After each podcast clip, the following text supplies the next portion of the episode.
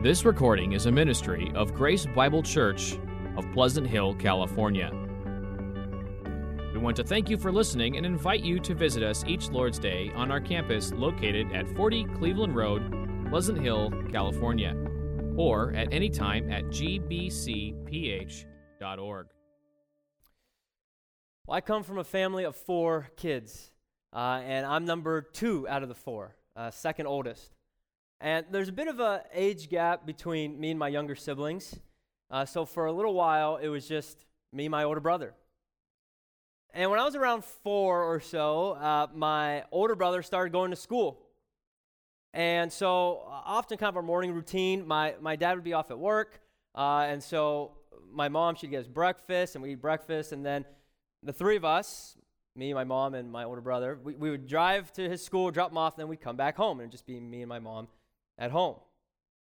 Now, I, I've always been a very slow eater. Uh, I, I still am to this day.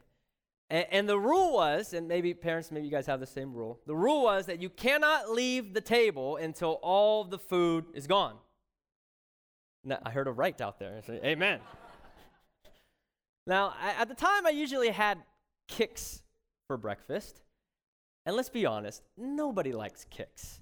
It, it, if you like it, I'm sorry. Uh, if you work for Kix, I'm sorry.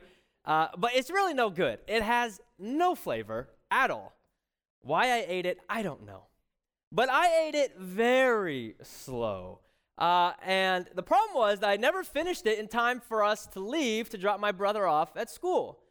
And maybe I ate it really slow, eh, or I didn't finish it in time, maybe because I'm a slow eater, maybe because just of the lack of flavor and Kix. I don't know. But I never finished it. And so we dropped him off at school, and when we came home, there was my cereal waiting for me. And the rule was you cannot leave the table until all the food is gone. The problem is now it's all soggy and mushy and gross, but I still had to finish it. So I said, all right. And, and this went on for a few days. And I was like, okay, I need to come up with a solution. And as a four year old, I think this is a pretty good solution. I said, I'm not going to put any milk in it. That way, it doesn't get soggy, because I know I'm not going to finish it. No more soggy cereal. The problem with that is now I'm eating a dry, flavorless cereal that's now taking me even longer to finish. So, the next day, I said, I need a new solution. Still no milk, not doing the soggy thing. I decided I need to spice things up. Literally, I see the salt and pepper on the table, and I just started dumping it in. And the rule was you cannot leave the table until all the food was gone. So, yes, it was not good. Now, why am I telling you this?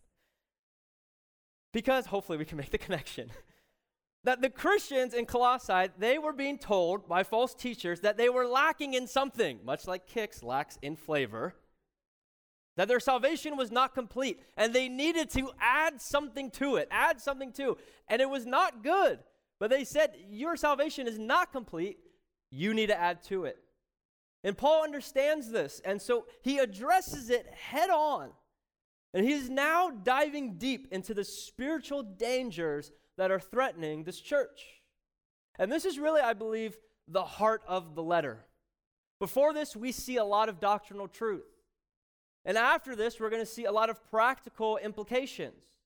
But this section is his polemic section, it is the argument of his letter. And he is addressing full on the false teachings that the church of Colossae are facing. Now, we don't know the exact or specific heresy that's being dealt with because Paul doesn't call it out. But we know aspects of it. We know it contains aspects of philosophy, of legalism, of mysticism, and asceticism. And we know that it was prevalent enough for Paul to be concerned. And a common theme that we see through all four, all four of these is that they seek to diminish the sufficiency of Christ. And Paul is here to say Christ is completely sufficient. Now, I admit this is a, a big passage and, and difficult for me to tr- tackle it all in one go. But this is the breakdown we have to finish the series in time that we need to. There's other big passages coming up. So we're, we're going to fly somewhat high today and, and maybe not able to dive deep into every single word or, or verse or concept. But my hope is that we will be able to walk away with a good understanding of the sufficiency of Christ. So this morning we're going to look at why the false teaching is insufficient for salvation, and in contrast, why Christ is completely sufficient for salvation. So, first, let's look at the insufficiency of false teaching. And we're going to start off by looking at the aspect of philosophy that they had in their false teaching. Verses 8 through 10. Look with me, if you will, at verse 8. He starts off by saying, See to it that no one takes you captive by philosophy and empty deceit. He starts off, See to it. Or as the King James Version says, Beware I think that's really very accurate because the grammar suggests an urgent warning that there is danger at hand. And historically, the church has constantly faced dangers of false teachers, and the church must continue today to beware. Jesus says in Matthew 7:15, "Beware of false prophets who come to you in sheep's clothing, but inwardly are ravenous wolves." Peter says in 2 Peter 1, but false prophets also arose among the people, just as there will be false teachers among you who will secretly bring in destructive heresies. Paul warned the Ephesian elders in Acts 20 After my departure, savage wolves will come in among you, not sparing the flock. And from among your own selves, men will arise, speaking perverse things to draw away the disciples after them. Therefore, be on the alert. Jesus says, Beware. Peter says, Beware. Paul says, Beware. Do you think we should beware? Do you think that the attack and the temptations of false doctrine will be present? You bet they can, and you bet they are. And it'd be foolish of us to ignore this warning. But instead, we must beware of the false teaching in our world today. And he warns them not to be taken captive. To be taken captive literally means to be kidnapped or, or, or to be carried off as plunder, as spoils of war. There are false teachers that seek to take you away from God's truth, to capture and, and kidnap you away from the truths of Scripture. Beware of becoming a victim of, of a spiritual predator who seeks to kidnap and carry you off as a spoil of war. Now, how would the false teachers take them captive? He says in verse 8, by philosophy and empty deceit. What is philosophy? Philosophy comes from two Greek words, phileo, to love, and sophia, which means wisdom, the love of wisdom. Now, to love and pursue wisdom is not necessarily bad. To pursue godly wisdom is an excellent thing. But to pursue worldly wisdom is destructive. Remember, these false teachers believed to have had a hidden knowledge, a, a, superior knowledge, one outside of Jesus Christ. And as we looked at last week, Paul makes clear there is no hidden spiritual knowledge necessary for salvation and sanctification outside of Jesus Christ. And this philosophy that Paul is warning them of, it was characterized, as he says, by empty deceit. And that term for empty deceit simply means that it's a fraud, that it's a trick. The purpose is for you to believe something that is not true. The word would often be used to refer to fish hooks and the deception of a fish hook. And it looks appetizing. This philosophy, it, it, it sounds good, it seduces the mind, but in the end, it's dangerous. It doesn't give you what you expect. It turns out being deceptive and harmful. If you could put your mind in a fish, and don't do it too often or for too long, but let's just say, like, if you could think like a fish, and you see that food, that bait hanging there, I'm sure the fish believes he's doing himself good. He, he needs food to live. He's thinking, Well, I need food, and there's food. This will be good for me. And in good faith, he takes a bite of the bait, believing it will do him some good, all the while not realizing the harm that it's going to bring him. And the same is true for these Christians, I believe, who had good intent to grow in the Lord, but was deceived by the disguise and the deception of evil. But be careful. You may have good intent. You may have a good desire to grow in the Lord, but there is a lot of false teaching that seems good, but it's deceptive and harmful. And it is an empty deceit. There's no value. You are left with nothing but emptiness. The, the danger of deception is that you don't realize that you're being deceived. Otherwise, you wouldn't be deceived, right? This is why we must beware and be on guard and hold true to Scripture. And Paul says that this empty deceit, he says it's elementary. The, the word elemental principles literally means things in a row. It would be used of your ABCs. One, two, threes. Do, re, mi. Baby, you and me, girl. That's what it's referring to. It's, it, it, it's, it's elementary. It's just, it's your ABCs. And they claim that it's, it's advanced thinking. And Paul says, no, it's, it's rudimentary thinking. They claim it will advance you in Christ. And Paul says, no, it's actually apart from Christ. It's elementary principles of the world. It doesn't advance you to Christ. It, it, it, would be a descent, it'd be a regression from the mature, infinite, holy teachings of Scripture. And instead, it's falling back to the immature, childish thinking of the world. Not only that, but he says it's not according to Christ. It's not from Christ. It's from the world. It doesn't push people towards Christ. It distracts away from them. It doesn't exalt Christ. It diminishes Christ. It's not according to Christ. It's empty. It's deceitful. And so, in contrast to the empty deceit, we see there is fullness in Christ in verse 9 and 10. And we see that in two ways. In verse 9, we see that it is in Christ that the whole fullness of deity dwells bodily. Jesus is God. The nature of God was not just a light that shone through Jesus for a period of time, but Jesus is fully God forever and always. And secondly, what we see in verse 10 is that if you are in Christ, you've been filled in him who is the head of all rule and authority. Christian, you do not lack anything in Christ. You are complete in him. As it says in 2 Peter chapter 1, that his divine power has granted to us all things that pertain to life and godliness. Beloved, you are complete in Christ, and there is nothing outside of Christ that can add to your salvation or your relationship with God. We see this aspect of philosophy.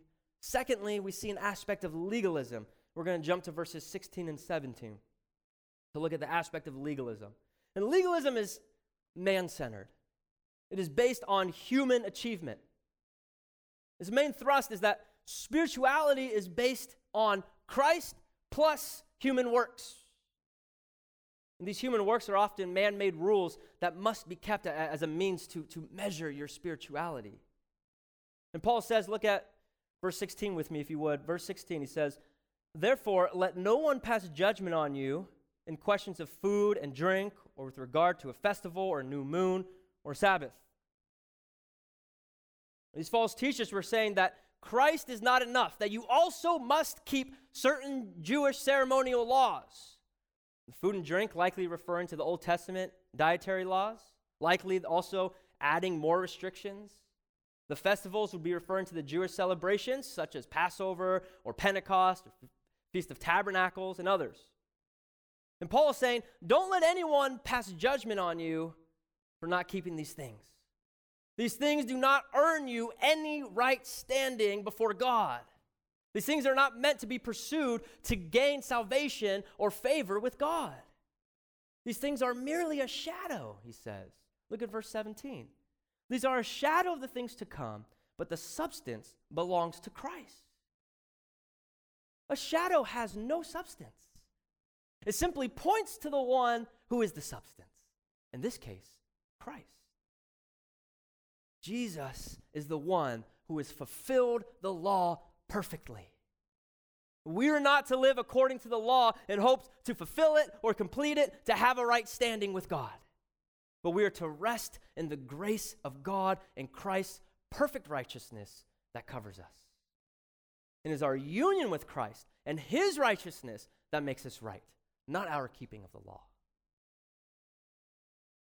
Where we might fall to legalism today, I think, is by creating our own man made rules and in turn judging others when they don't follow them. Let us be careful not to judge others who live differently than us. Sometimes we observe others living their life and we judge them not according to God's law, but to our law. Be careful not to take authority where Scripture does not take authority. Do not impose your own will as if it's God's will. Maybe they listen to different music. Maybe they dress differently. Maybe they have different hairstyles. And we make judgments. We must be ready to show grace and not make judgments based on our own man made rules.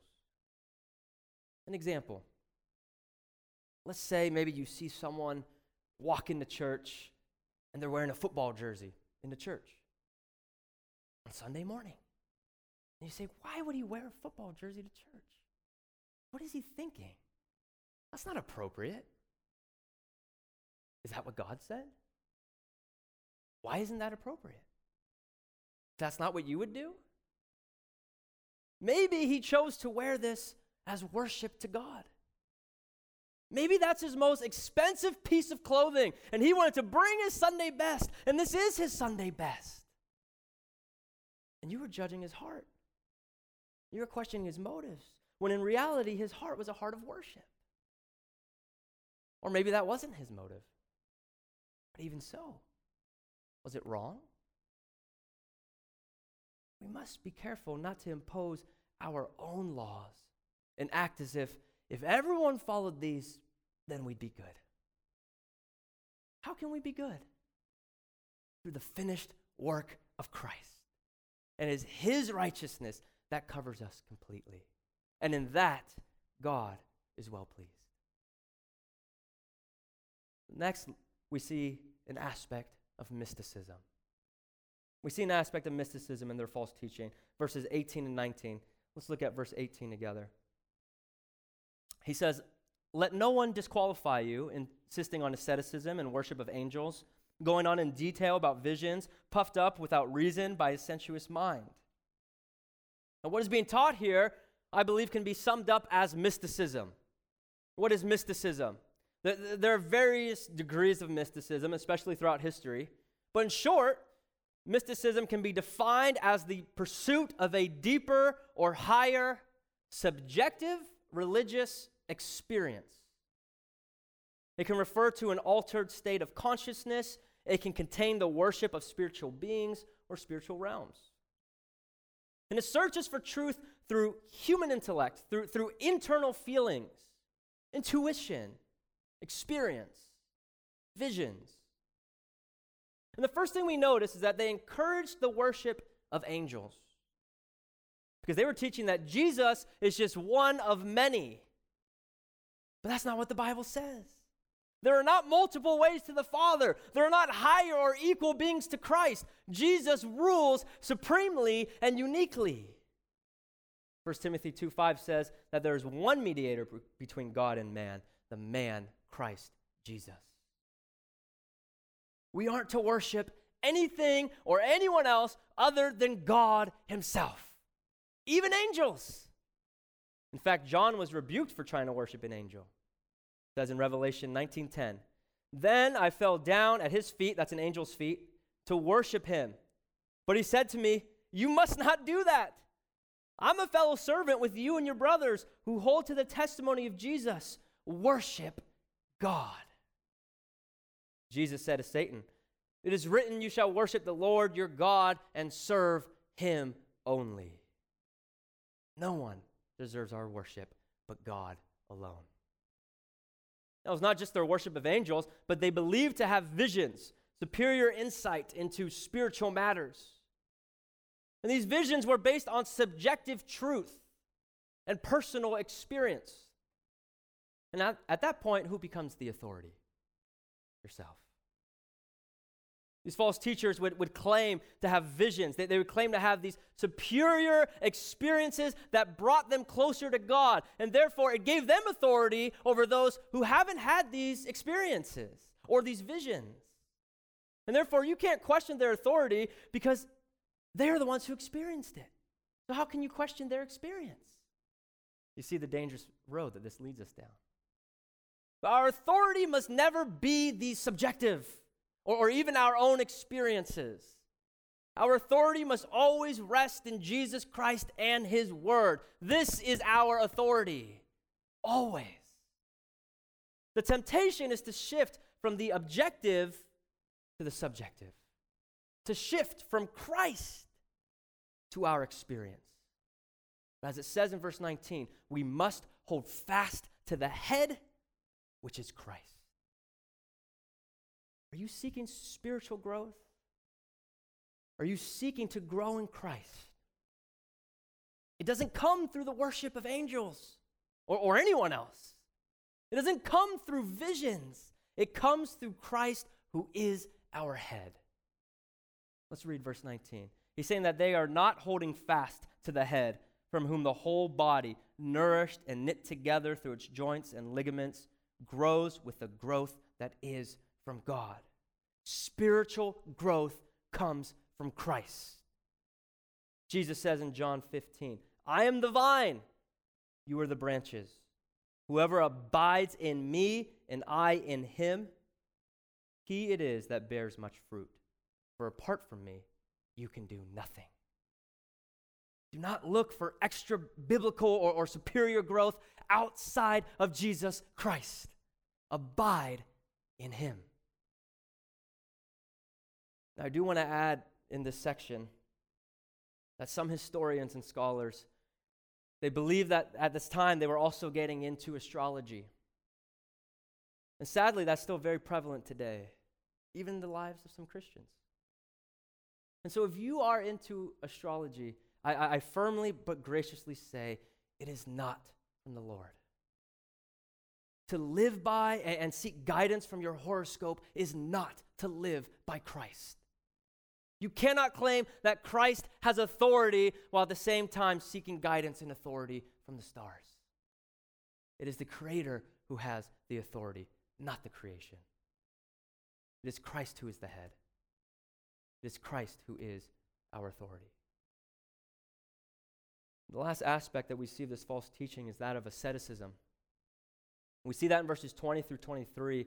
Allow me to read 23 for us It says, These have indeed an appearance of wisdom in promoting self made religion and asceticism and severity to the body, but they are of no value in stopping the indulgence of the flesh. Asceticism is, is living a life of rigorous self denial, specifically with the attempt to gain righteousness or, or a right standing with God through this self denial. These people would punish themselves and refrain from the pleasures of this world. Throughout history, we've seen this played out in many different ways. Some never bathing at all, or ever washing their hands or feet. Some never changing their clothes, or they'll, they'll wear the same vest every day, never cleaning it. Some shattering glass and putting it in their shoes so that as they walk, they're constantly in pain. Some abstaining from marriage or, or other close relationships. Some taking uh, uh, hooks and sharp glass and whipping themselves on their backs.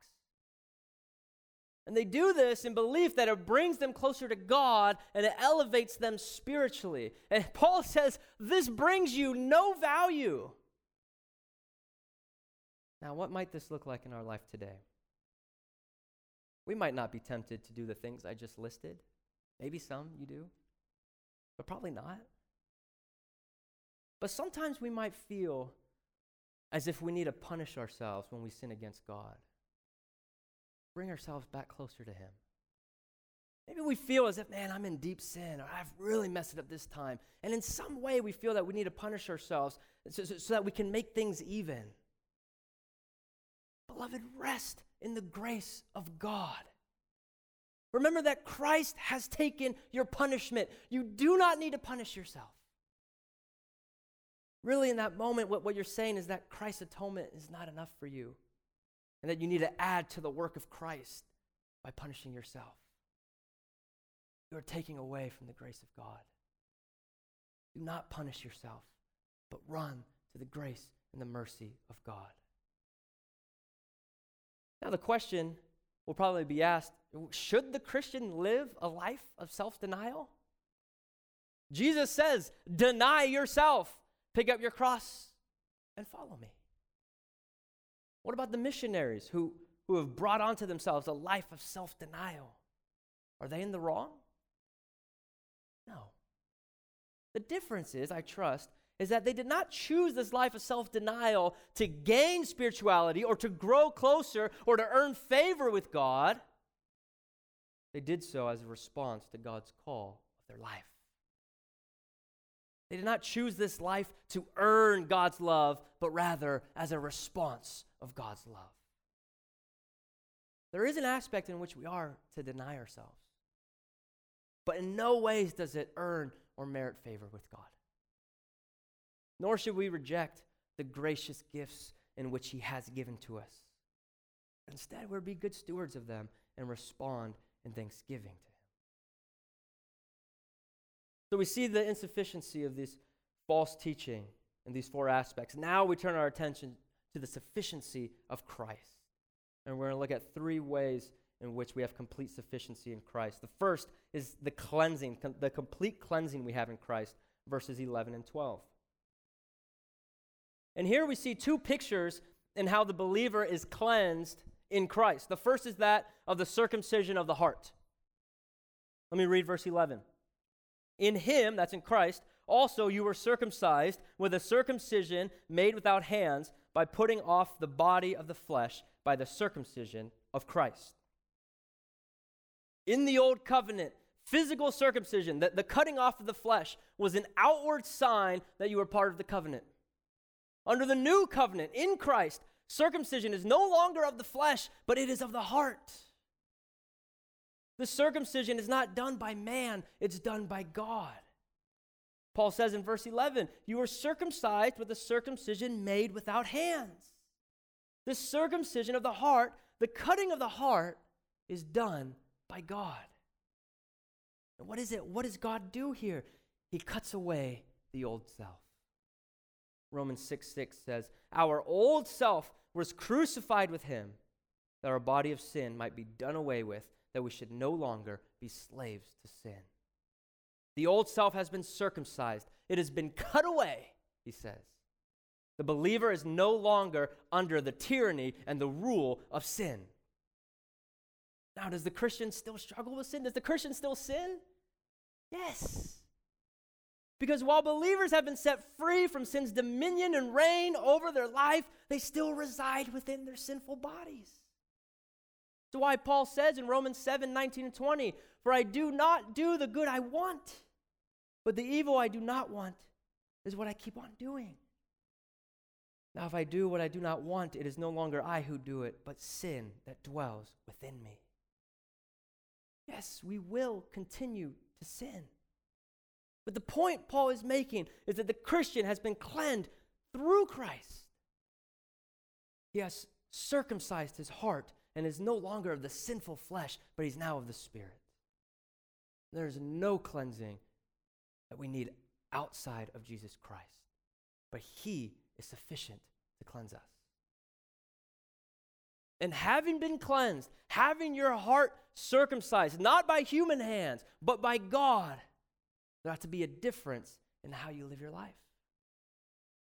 Just as the Old Testament believers were identified as different through their physical circumcision, so you too, believer, ought to be identified as different through the spiritual circumcision of your heart. There ought to be outward, visible evidence of the inward spiritual circumcision of your heart. Does your life reflect that of a circumcised heart? Now, the second picture that we see of being cleansed is that of baptism. Verse 12 Having been buried with him in baptism, in which you were also raised with him through faith in the powerful working of God who raised him from the dead. Paul introduces the picture of baptism as being submerged into the water, being buried in Christ. It is a symbol of death to the old humanity, death to our old sinful flesh. That those in Christ have been buried with him and have put off the old self. And not only are we buried with Christ, but we are, we are also raised with Christ. We are raised into new life. That the same power that raised Jesus from the dead is the same power that raises us to new life in Christ. You have been raised in Christ, and you have new life in Him, Christian. So live as a new creation in Christ. Paul says in 2 Corinthians 5:17, if any man is in Christ, he is a new creation. The old has passed away, behold the new has come. Don't live as if you're still an old creation, but live as a new creation cleansed by Christ. Your old self has been buried in Christ, and your new self has been raised with Christ. So live, having been cleansed, as a new creation in Christ. Baptism is indeed a beautiful picture of this, of the work that Christ has done in the believer's life. That they have been buried with Christ to their old life, and that they have been raised with Christ into the new life. And baptism d- does not cause this to happen but it is the declaration, the proclamation of what has already happened in the believer's life through the work of Jesus Christ. There's no cleansing outside of Jesus Christ.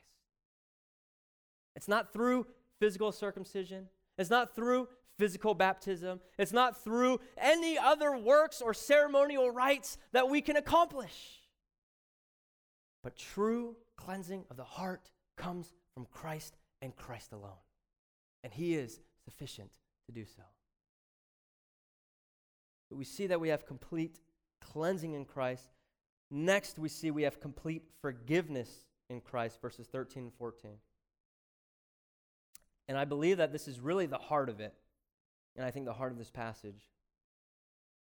In speaking of our forgiveness in Christ, Paul starts off by speaking of our natural human condition apart from Christ. Look at verse 13. And you who were dead in your trespasses and the uncircumcision of your flesh. Now, those apart from Christ, those in their natural state and condition, we are spiritually dead. And to be spiritually dead means that we cannot respond to spiritual matters. Just like a physically dead person cannot respond to physical matters. A spiritually dead person, those in their natural condition, cannot respond to spiritual matters.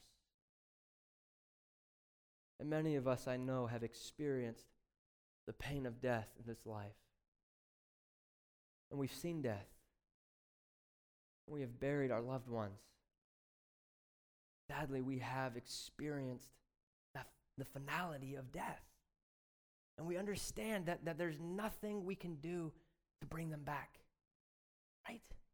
I mean, it, it, it, it would be foolishness. It'd be nonsense if we, if we went up to the dead body and we said, hey, you know, you just look a little dehydrated. Here, maybe take some more water. Or we say, you know, I think you just need some more medicine. Let me, let me give you more medicine. I think that will help. No, we know that they're dead. And we know that no amount of water or medication or anything can heal them because they don't need healing, they need life. But they can't have life because death is final and it's game over. And at that point, we're, we're moving on. They're gone, hopeless. Unless, unless there is one hope, the only hope a dead person has to coming to life is by a divine miracle from God. The only hope a physically dead person have of coming alive is if God provides a miracle and says, "Come alive," and they will indeed come alive. And some of you are like, Are you crazy? Do you remember the story of Lazarus? It says in John 11, Jesus came to the tomb of Lazarus and said, Take away the stone. Martha, the sister of the dead man, said to him, Lord, by this time there will be an odor, for he has been dead four days.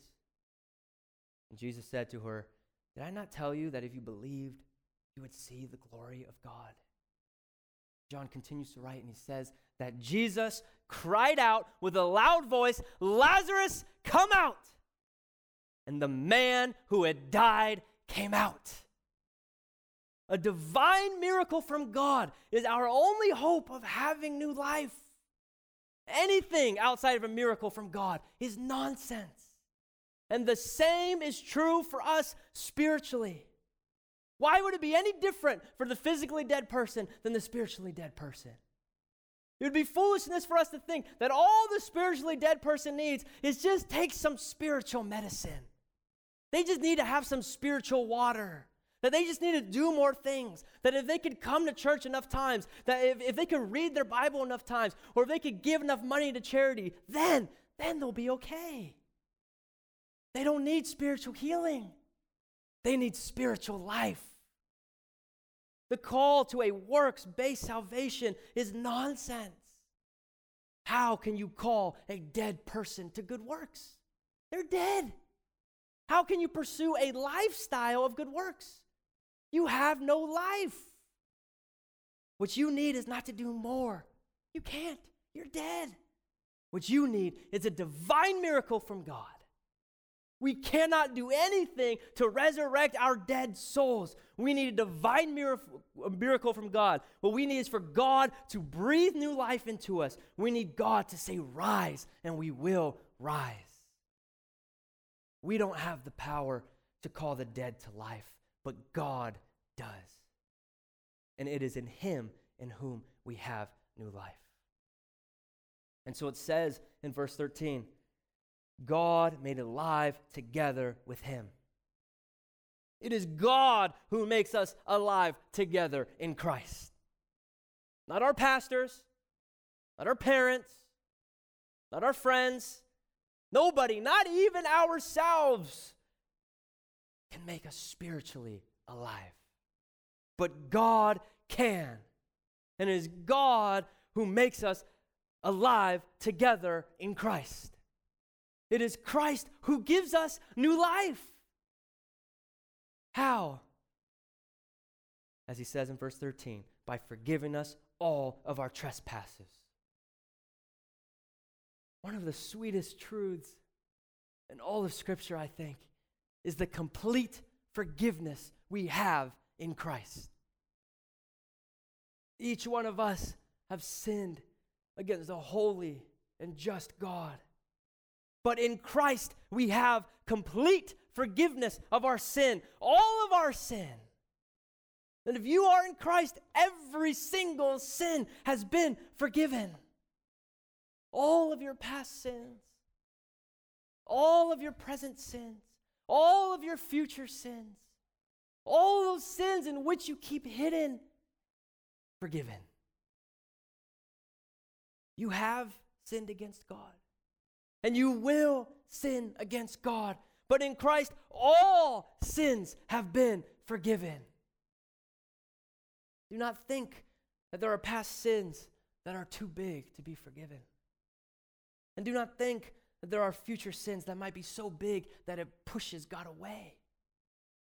But all have been forgiven in Christ.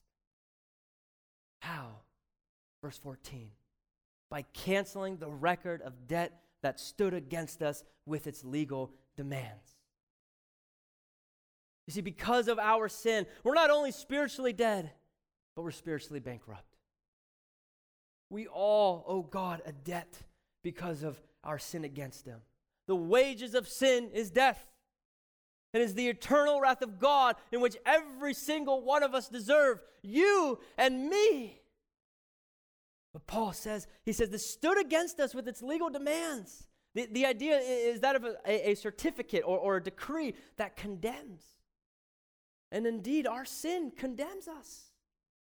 Our sin is not just, this is something I shouldn't have done. But it is cosmic treason. It is against a holy and perfect God in which we have violated, and as a result, we deserve judgment and death.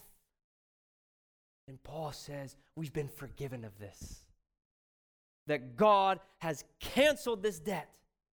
That those in Christ no longer owe God this debt, but we've been set free from it. Now, wait a second, we ask. That seems unjust. Is he unjust? Does he simply just overlook our sin? No. As he says in verse 14, this he set aside, nailing it to the cross. Our sin, our debt was nailed to the cross of Christ. If you are in Christ, the debt that you owe was placed on the innocent shoulders of Christ. Not only that this innocent man, God in the flesh, not only was he whipped and his flesh torn to pieces, not only was he beaten and spat upon and mocked and crucified to a cross, not only that, but he received God's wrath on his shoulders for you, beloved. We see justice and we see mercy at the cross. We see justice as every sin of yours was accounted for and paid in full by Jesus on the cross. Your sin and your debt has been dealt with. And we see mercy as God withholds that wrath that you deserve. Christian, you will never receive a single drop of the wrath that you deserve because Christ took that cup of wrath on your behalf. Every last drop. God's wrath will be satisfied. It must be paid for. Where is your wrath stored up? Where is your wrath? It is either waiting for you for all of eternity or it was placed on Christ at Calvary. If you're not a Christian, please know that you are in debt. And you cannot get yourself out of debt by, by being here or, or by living a good life or by knowing all the answers. One day you will have to pay for your sin, and you will endure God's wrath forever. But there is hope. There is hope in Jesus Christ. Place your faith in Him that He has paid it all. Repent of your sins and trust in Christ. And if you are in Christ, rest in the fact that all of your sins have been forgiven. Don't ever lose the sweetness of that truth. Remember the debt that you owe and know that it is all gone. I think sometimes we, we minimize the debt that we owe. And we say, well, I'm not, I'm not that bad. I mean, I know I've sinned, but not that much compared to most. And in doing so, we minimize what Christ has accomplished on our behalf. We minimize the grace and the mercy of God. Remember what the Lord has done for you. And let it create in you an enormous amount of gratitude and thanksgiving and worship to Him. We have complete forgiveness in Christ. And lastly, we see that we have complete victory in Christ. Verse 15. He disarmed the rulers and authorities and put them to open shame by triumphing over them in Him. Ephesians 6 warns us of a spiritual warfare that we face. And it tells us that we wrestle against the forces of evil. And there are times that it may feel like we're losing. And there are times it may feel like Satan has a stronghold. But we must remember that it is Christ who has the victory. And in our union with Christ, we share in this victory as well. The cross was not Christ being triumphed over, the cross was Christ's victory march of triumph. Christ disarmed the rulers and authorities and he put them to open shame.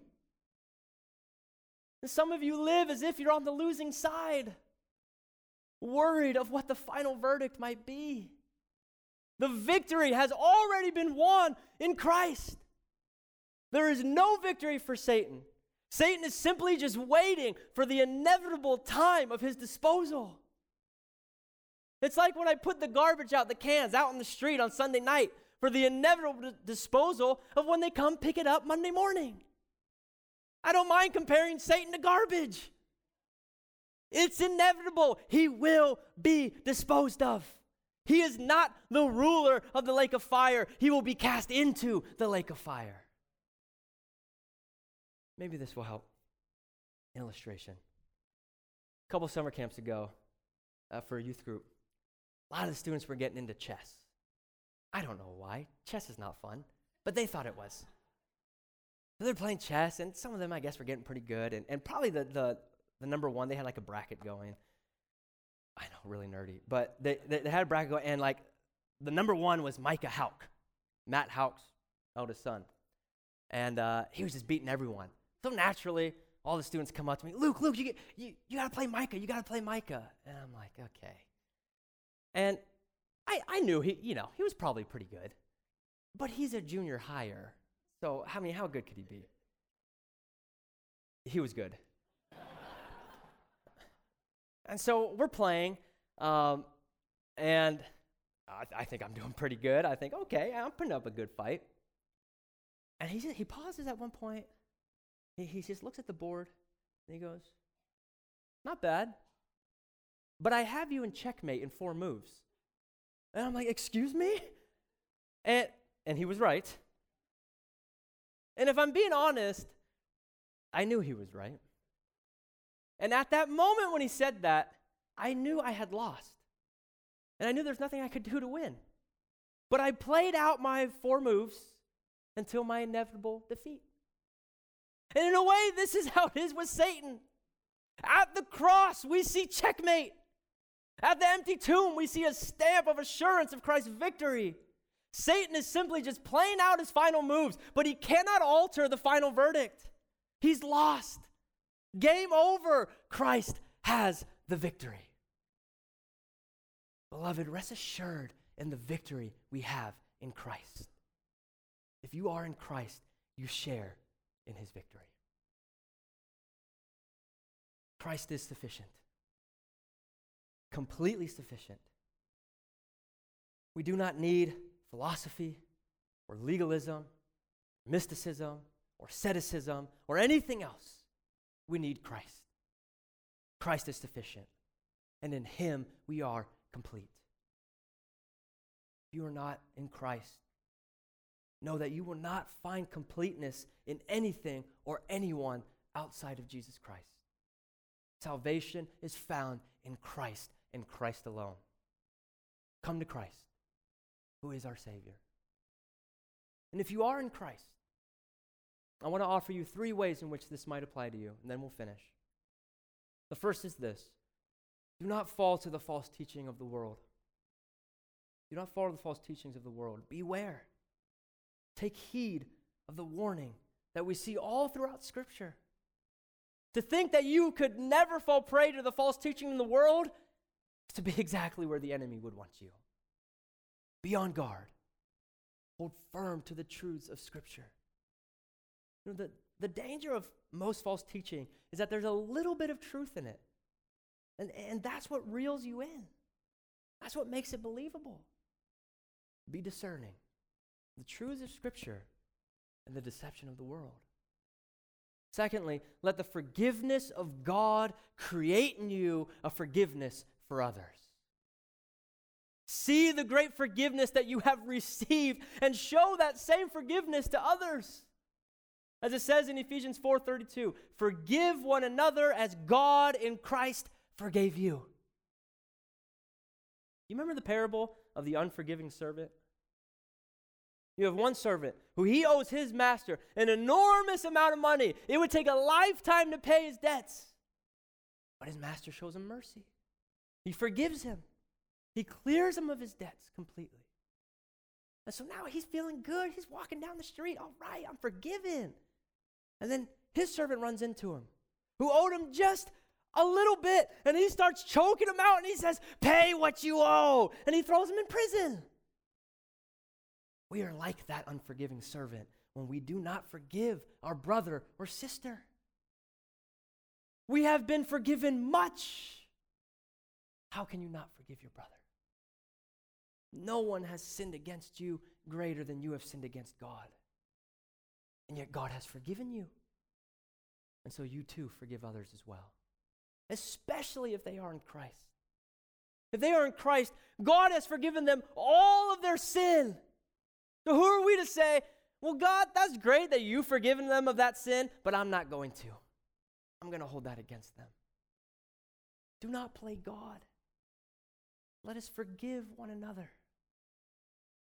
And lastly, let the victory of Christ give you confidence that he is still on his throne today and that no one can thwart his plans.